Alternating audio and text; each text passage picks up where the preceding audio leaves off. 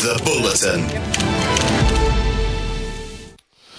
Radio, uh, just uh, waiting to uh, make contact uh, with Tom Bartlett. Uh, we've got uh, another text or two coming through. the Warriors have gotten two young media guys this year to run their social and give access to the fans. Logan Dodds and a guy called Jackson Thomasit have been amazing. When you compare it to the All Blacks, it is a joke. That's what they're saying.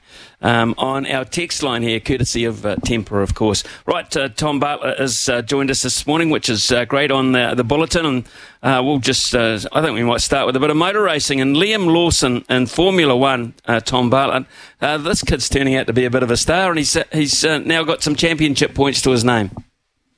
Yeah, morning, morning, Smithy. Um, yeah, look, sensational, isn't it? I mean, you talk about making every post or know, every post a winner from an opportunity perspective. Of course, he, he only got the chance to drive uh, in Formula One with AlphaTauri on the back of that injury to uh, to Daniel Ricciardo. So he is he's got in the car. He's adjusted very quickly. He's saying the right things, and crucially, Smithy, in the world of Formula One.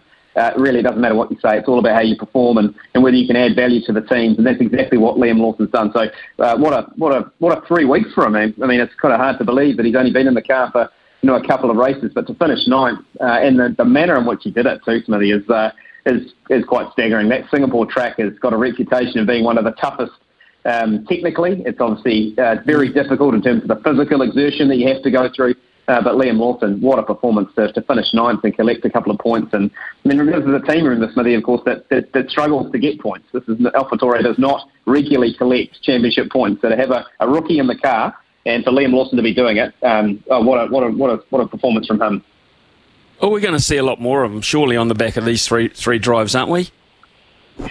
You would you would like to think so. And I, have just been talking to a couple of guys in the in the newsroom here this morning a little bit about that. I mean, he can't do anything more. He cannot do anything more. Liam Lawson. He's done t- taken his opportunity. He's driven well. He's scored points. Um, he's saying the right things. Uh, but I think in the world of Formula One, unfortunately, it's not always um, about that. It's it's the value you can offer, the market you come from, how much money is behind you. All sorts of questions come into the fact that we would like to think in terms of Formula One, uh, Smithy, that we're going to see a lot more of Liam Lawson in the car, and I, I certainly that is my expectation and my hope for him. Um, but I, I think I, I suppose I'm I'm slightly cautious that in the world of Formula One, things that you think you deserve, you don't always get. It's just the way it goes. Well, with SVG going to NASCAR, we've got IndyCar covered with three drivers. If we could get a, a regular in Formula One, what a boost for motor racing across the board every weekend in this country.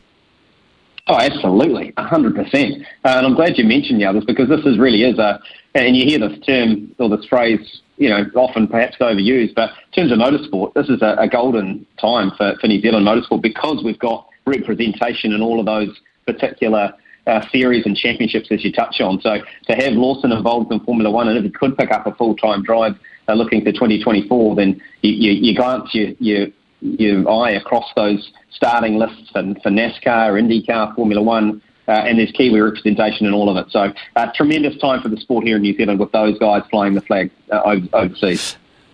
And talk about flying the flag. Uh, how about uh, Ryan Fox? I mean, that is just simply outstanding. He has beaten a very classy field for, I would think, the best win of his career.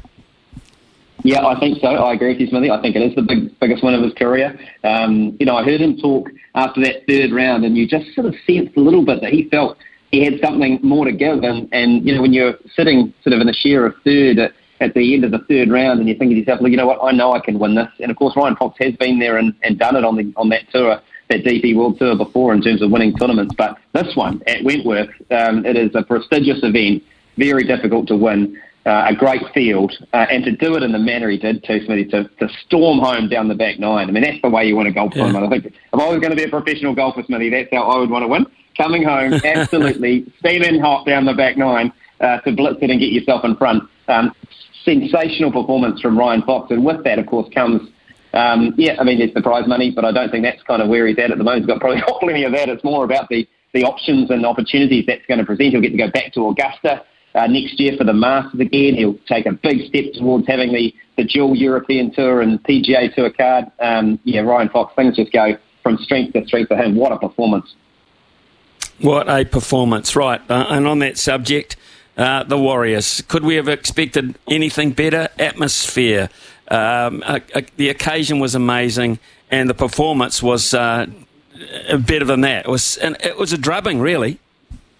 Yeah, it was. It was, um, and I think quite well. Certainly from my perspective, I think I was, I was quite shocked at the the final scoreline. The not shocked in the way the Warriors performed and that they were able to score that many points, but just ahead of the game, I just didn't have, you know, a a, uh, a match of that standing to, to go like that from uh, from start to finish. The Warriors were just they they came out the blocks. They were they were brilliant in the first ten minutes, uh, and they just never put the never let the Newcastle Knights back into it. And uh, that Knights team, remember, was on a was on a heck of a tear, having run ten in a row. Mm-hmm. So.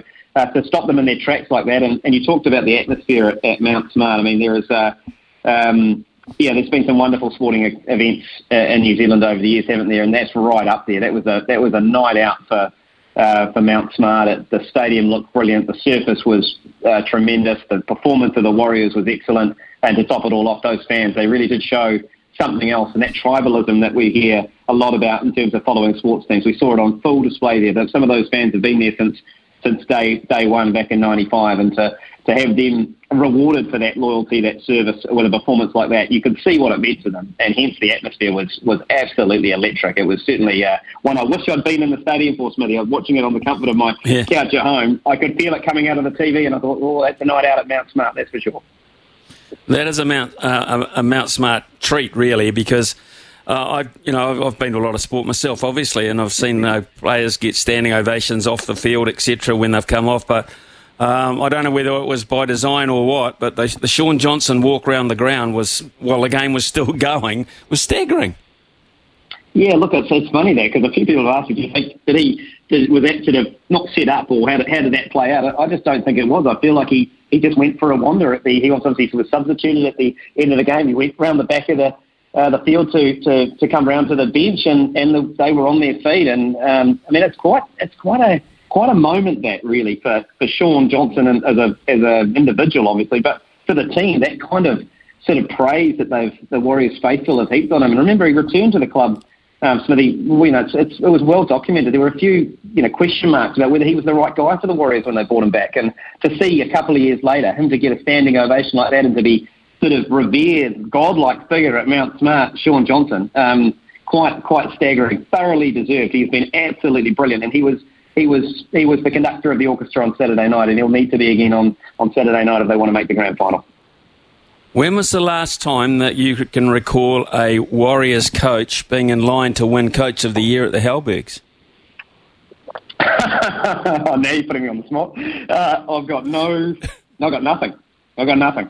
Um, nothing. No, I've got nothing for you. I was trying to think back to the Daniel, Daniel Anderson era when, of course, the club was coming through, but um, yeah, I've got, I've got nothing. I, have got nothing for you. I think I think we haven't had a conversation like that ever. So that that's a, that tells you something, doesn't it? He's got to be in line. He's got to be a, nomination, at, a serious nomination at that. Okay, um, well, Ian Foster might be too if he can get us out of this. But uh, what did you make of uh, what did you make of the All Blacks' performance uh, with a view to where where where we're heading and what we've got coming? Yeah, look, it's difficult, isn't it? I mean, to, uh, my expectation was that we would bump Namibia, and that's exactly uh, what happened. I, I, think I was more looking for a couple of things. Uh, in particular, I wanted a big game uh, from Cam Roigard, and he delivered one. I felt he needed to. I mean, I, I think, like a lot of people, I've, I've felt that he's been the number two halfback in that squad pretty much since he was named in it, but he hasn't um, been treated like it up to now. He needed a bit of a, a performance just to remind Ian Foster. I think he gave it he gave them all the reasons to pick him in the big games later in the tournament. So I was very pleased with that. Um, I did like what I saw from from Damian McKenzie. I mean, I still don't sure if I'd trust him in a in a big game to guide us around the around the track. So there's a few question marks there. But look, they did everything that they could, really, couldn't they? I mean, the Ethan de Groot um, situation aside, um, they got in to lose. They got the big win and they got out, and that's kind of what you you need to do at this point. So I'm not too sure. I'm not convinced. Uh, that um, we've we've seen anything that now makes us believe that we're a stronger chance in the quarterfinals. Um, but I saw a couple of things from a couple of individuals which was pleasing, particularly the Roigard one. I feel like he gives us something different, and I know I'm not the only person to, to bang on about this, Smithy, but I just think he gives us something bit, uh, different um, coming off the bench. And you know what? Even even if they were really brave, even starting him, I mean, why not? What what what what what, what are we losing? I mean, I don't think the game's going to be won by quick ball off the off the ruck. I, I don't think it's going to be won like that. I feel like Aaron Smith still brings a lot of energy and, and enthusiasm and experience to that team, but I feel I'd love to see us go into a quarter final against Ireland if it's Ireland with Cam Roy-Vale at halfback. Throw something at them that they haven't seen. They wouldn't have studied as much. Uh, it's just a little bit different, but I don't know if we're going to see that. But that's what I would do. No, I don't think we're going to see much change at all because we haven't so far. Uh, hey, Tom, thanks very much for summing up all those activities over the weekend. It's been a pretty damn good one from our point of view, uh, more so than perhaps for Eddie Jones. Uh, wouldn't you have liked to have been at that press conference?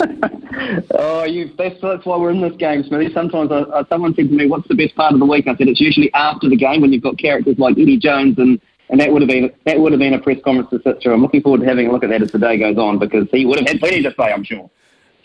yeah, plenty of excuses. Hey, Tom, uh, thank you very much for your time this morning. Really appreciate it. Have a good day. Same to you, Smitty. Thank you.